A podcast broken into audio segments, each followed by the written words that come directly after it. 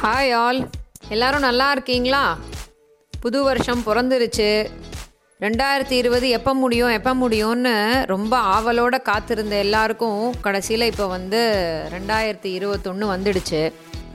2021 முதல் போட்காஸ்ட் என்னோடது.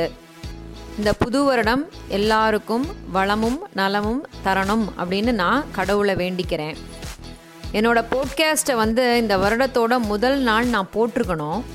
குடும்பத்தோடு கொஞ்சம் பிஸியாக இருந்துட்டேன்னா அந்த புது வருஷ பொழப்பில், அதனால் வந்து என்னால் அந்த சொன்ன தேதியில் என்னோடய போட்காஸ்ட்டை போட முடியல. நிறைய பேர் வாட்ஸ்அப்பில் என்னோடய போட்காஸ்ட் எங்கேன்னு அவங்களோட கொண்டாட்டங்களுக்கு நடுவில் கேட்டாங்க. அது எனக்கு ரொம்ப சந்தோஷமாக இருந்தது.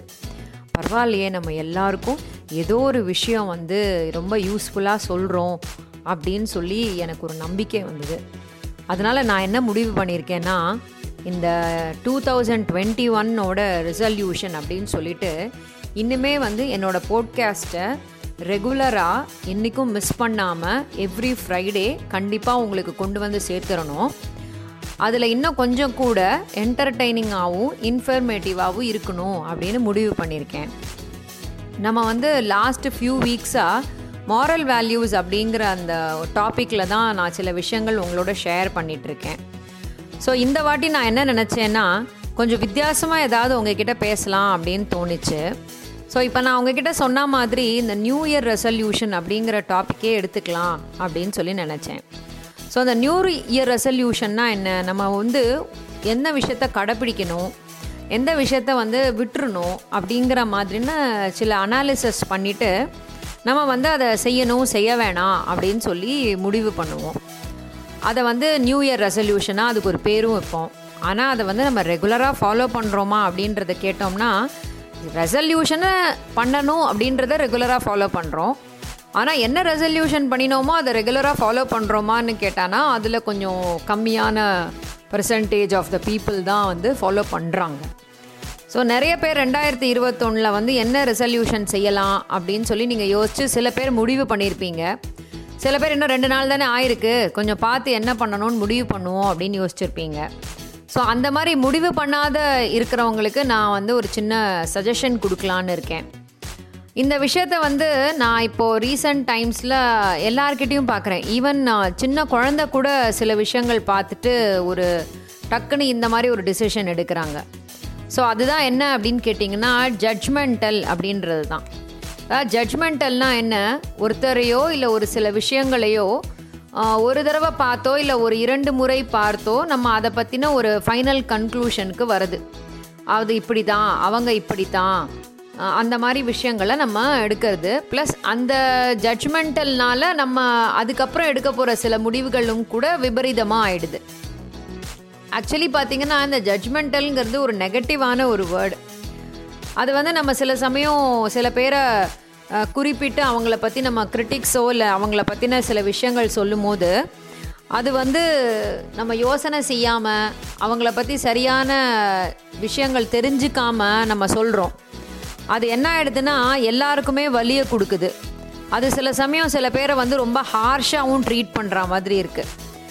ஸோ இந்த மாதிரி வந்து அவசரமாக நம்ம சில பேரை பற்றி, சிலரை பற்றி, இல்லை சில நிகழ்ச்சிகளை பற்றி, இல்லை சில நிகழ்வுகளை பற்றி நம்ம வந்து பேசினோம்னா இல்லை முடிவு பண்ணினோம்னா அது சில சமயம் தவறாகவே முடிஞ்சிருது. இப்போ நம்ம சில மனிதர்களை பற்றி நம்ம பேசினோம், ஜட்ஜ்மெண்டெல்லாம் அவங்கள பற்றின சில முடிவுகளை எடுத்தோம் அப்படின்னு சொன்னால் அது நிறைய பேரை காயப்படுத்தவும் செய்யுது. ஸோ மற்றவங்களை வந்து நம்ம ஜட்ஜ் பண்ணுறதுக்கு முன்னாடி நம்ம என்ன எப்படி இருக்கோம், நம்மக்கிட்ட என்ன குறைகள் இருக்குது, நம்மக்கிட்ட என்ன நிறைகள் இருக்குது, எந்த குறைகளை வந்து நம்ம சரி செஞ்சுக்கணும், எந்த நிறைகளை வந்து நம்ம இன்னும் ரொம்ப ஷார்ப் பண்ணிக்கணும் அப்படின்றதெல்லாம் வந்து நம்ம பார்க்கணும். ஜென்ரலி இந்த மாதிரி ஜட்ஜ்மெண்டலாக இருக்கிற பீப்புள் எப்படி இருப்பாங்கன்னா, அவங்க மற்றவங்கள மதிக்கவே மாட்டாங்க, மற்றவங்களோட அந்த ஃபீலிங்ஸை வந்து ரெஸ்பெக்ட் பண்ணவே மாட்டாங்க, மற்றவங்க செய்கிறது தப்புங்கிறத ப்ரூவ் பண்ணுறதுலையே தான் ரொம்ப குறியாக இருப்பாங்க. ஸோ இந்த மாதிரி இருப்பதற்கு காரணம் வந்து மேபி அவங்கக்கிட்ட இருக்கிற வேண்டாத பெருமைத்தனமாக இருக்கலாம், இல்லை அவங்களே ஏற்கனவே நிறைய வலிகளை ஃபேஸ் பண்ணினவங்களாக இருக்கலாம், இல்லை கோபங்களை நிறைய ஃபேஸ் பண்ணவங்களாக இருக்கலாம்.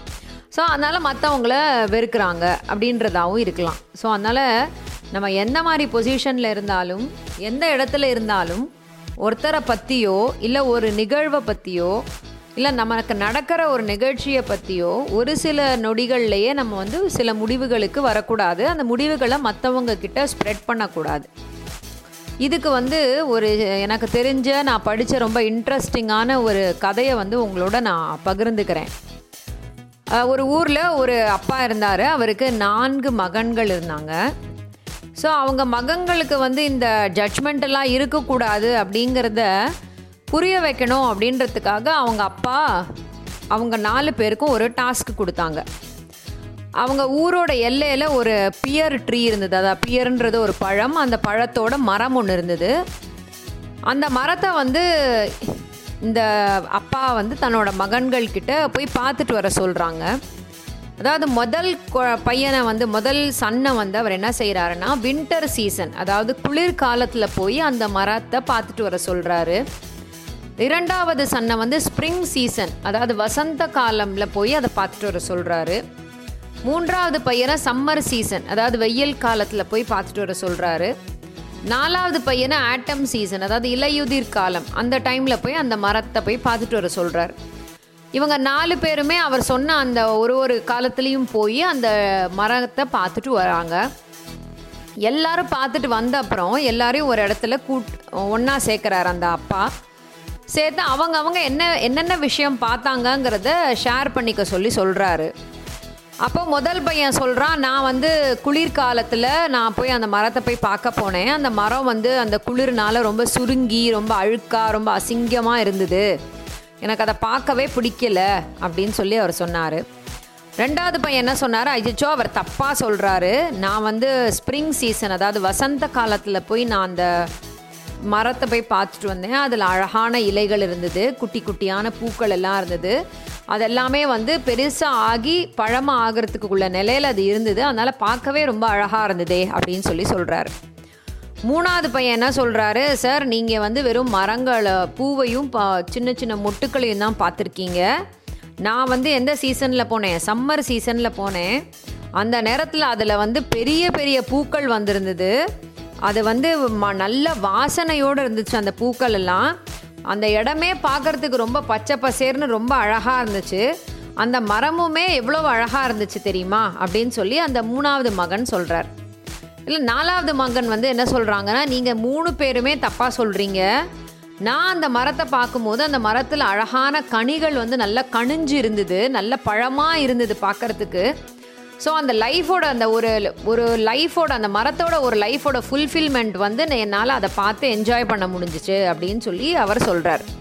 அப்போ இதுலேருந்து நம்மளுக்கு என்ன தெரியுது, ஒரே மரத்தை தான் அந்த 4 பேரும் பார்த்துருக்காங்க. ஆனால் அந்த 4 பேரும் டிஃப்ரெண்ட்டான ஒரு சீசனில் போய் அந்த மரத்தை பார்த்துட்டு வந்திருக்காங்க. ஸோ ஒரே மரத்துக்கு 4 விதமான வியூஸ் வந்து அந்த 4 மகன்களும் சொல்லியிருக்காங்க. இப்போ அப்பா வந்து அதெல்லாம் எக்ஸ்பிளைன் பண்ணுறாரு. அதாவது அவர் என்ன சொல்கிறாருன்னா, நீங்கள் 3 பேரும் ஒரு மரத்தோட அதோட லைஃப் அதோட வாழ்க்கையை வந்து 4 விதமாக போய் பார்த்துட்டு வந்திருக்கீங்க.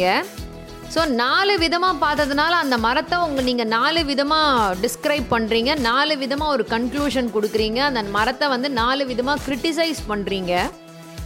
ஸோ அப்போ நீங்கள் இது 4மே உண்மை கிடையாது.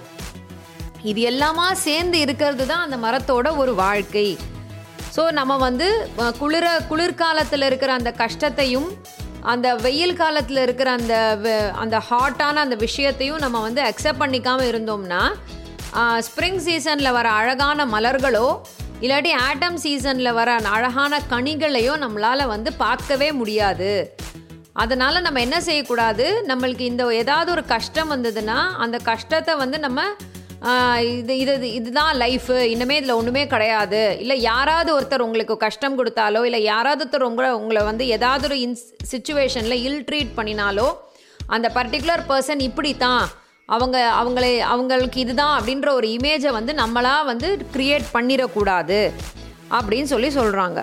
ஸோ நம்ம வந்து அந்த மாதிரி வந்து நம்மளாக ஒரு விஷயத்தை முடிவு பண்ணிட்டோம், சரியான அலசி ஆராயாமல் முடிவு பண்ணிட்டோன்னா நம்ம என்றைக்குமே தப்பான கன்க்ளூஷனுக்கு தான் வருவோம். அப்போது நம்மளால் அந்த எப்படி வந்து ஒரு மரத்தோட வின்டர் சீசனையும் அந்த மற்ற இன்னொரு சில சீசனை வந்து நம்ம அக்செப்ட் பண்ணிக்கணுமோ அப்போ தான் வந்து நம்மளால் வசந்த காலமோ இல்லை அந்த பழங்கள் நிறைஞ்சிருக்கிற அந்த மரத்தையோ நம்மளால் பார்க்க முடியும்.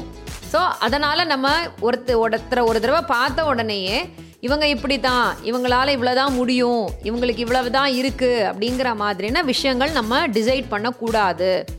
அவங்களோட அலசி ஆராய்ஞ்சு அவங்களோட நல்லது கெட்டது என்னன்னு தெரிஞ்சுக்கிட்டு ஃபைனலாக நம்ம ஒரு கன்க்ளூஷனை கொடுத்தோம்னா நம்மளால் அவங்கக்கிட்டேருந்து பெஸ்ட்டை கூட கொண்டு வர முடியும் அப்படின்னு சொல்கிறாங்க. ஸோ அந்த பெயின் வந்து இருக்குது அப்படின்றதுனால நம்மளோட வாழ்க்கையை வந்து வேண்டான்னு உதறி தள்ளக்கூடாது. இவங்களால் எனக்கு கஷ்டம் வந்தது அப்படின்றதுனால அந்த பர்டிகுலர் பர்சனை நம்ம விட்டுடக்கூடாது. ஸோ எதனால் வந்தது, யாரால் வந்ததுங்கிற எல்லா விஷயத்தையும் அலசி பார்த்தோம்னா நம்மளுக்கு எல்லாத்துக்குமே ஒரு கரெக்டான விடை கிடைக்கும். அதனால் நம்ம வந்து பொறுமையுடன் எல்லாரையும் வந்து நம்ம ஹேண்டில் பண்ணினோம்னா நம்மளுக்கு கண்டிப்பாக நல்ல வாழ்க்கை கிடைக்கும். நம்மளை சுற்றி இருக்கிறவங்களும் ரொம்ப நல்லதாக இருப்பாங்க அப்படிங்கிறது தான் அந்த அப்பா வந்து அந்த மகன்களுக்கு சொல்ல வர விஷயம். அப்போ இதுலேருந்து நம்மளுக்கும் என்னங்க புரியுது, மற்றவங்கள ஜட்ஜ் பண்ணுறதுக்கு முன்னாடி அவங்கள நம்ம ஃபஸ்ட்டு புரிஞ்சுக்கணும். நமது தவறுகளை ஆராயாமல் மற்றவங்கள நம்ம விமர்சிக்கக்கூடாது. சரி பாருங்களேன், சில சமயம் நம்ம வந்து ரொம்ப ரொம்ப ஒரு மாதிரி ஒரு ஸ்டிஞ்சியான ஒரு மூடில் இருப்போம். அந்த நேரத்தில் யாரை பார்த்தாலும் நம்ம வந்து திட்டிக்கிட்டே இருப்போம். அப்போ நம்மளை யாராவது வந்து அது சரியான சிடுமூஞ்சின்னு கிரிட்டிசைஸ் பண்ணினா நம்மளுக்கு எவ்வளோ வருத்தமாக இருக்கும் இல்லையா? அந்த மாதிரி தான் சில பேர் சில விஷயங்கள் நம்மள்கிட்ட ரியாக்ட் பண்ணுறாங்கன்னா அது வந்து எதனால் என்னன்றதை நம்ம வந்து தெளிவாக தெரிஞ்சுக்காமல் அவங்கள பற்றி நம்ம ஒரு கமெண்ட்டை வெளியில் சொல்லக்கூடாது. அது வந்து கண்டிப்பாக வலியை கொடுக்கும்னு உணரணும். ஒருவரை சரியாக புரிந்து கொள்ள முடியாமல் ஜட்ஜ் பண்ண முடியாது, பண்ணவும் கூடாதுங்கிறது நிதர்சனமான உண்மை. நாமளே இதை செஞ்சுருக்கோம் இல்லையா? இதே போல் இப்போ மற்றவங்கள பற்றி சரியாக புரிஞ்சிக்காமல் சரியாக தெரிஞ்சிக்காமல் அவங்களோட விஷயங்களை பற்றியும் சரியாக தெரிஞ்சிக்காமல் நம்ம வந்து விமர்சனம் செய்வோம். ஸோ அந்த மாதிரி நம்ம இருக்கக்கூடாது. ஸோ நம்மளுக்கு வாழ்க்கையில் எந்த கஷ்டங்கள் வந்தாலும் சரி, வாழ்க்கையில் நம்ம கூட வர்ற மனிதர்களால் நம்மளுக்கு கஷ்டங்கள் வந்தாலும் சரி, நம்ம அதை வந்து சரியான முறையில் கையாண்டோம்னா நம்மளால் அழகான ரிசல்ட்டை நம்மளால் கொடுக்க முடியும் அப்படின்றது தான் நான் வந்து இன்றைக்கி சொல்ல போகிற விஷயம். ஸோ இந்த புது வருடத்தில் நீங்கள் எல்லாருமே அவங்க குடும்பங்களோட சந்தோஷமாக இருக்கணும், பாதுகாப்பாக இருக்கணும், கோவிடை முடிஞ்ச வரைக்கும் பரப்பாமல் இருக்கணும், நம்ம வீட்டுக்குள்ளே அதை எடுத்துகிட்டு வராமல் இருக்கணும், அதே மாதிரி சேஃபாக இருக்கணும், சந்தோஷமாக இருக்கணும், மற்றவங்கள வந்து தப்பான அணுகுமுறையில் முடிவுகளை எடுக்காமல் இருக்கணும். இதுதான் வந்து நான் உங்ககிட்ட சொல்லிக்க வரேன். மறுபடியும் அடுத்த வாரம் வந்து நான் உங்களை வேறு ஒரு டாப்பிக்கோடு மீட் பண்ணுறேன். நல்லா இருப்போம், நல்லா இருப்போம், எல்லாரும் நல்லா இருப்போம். நன்றி.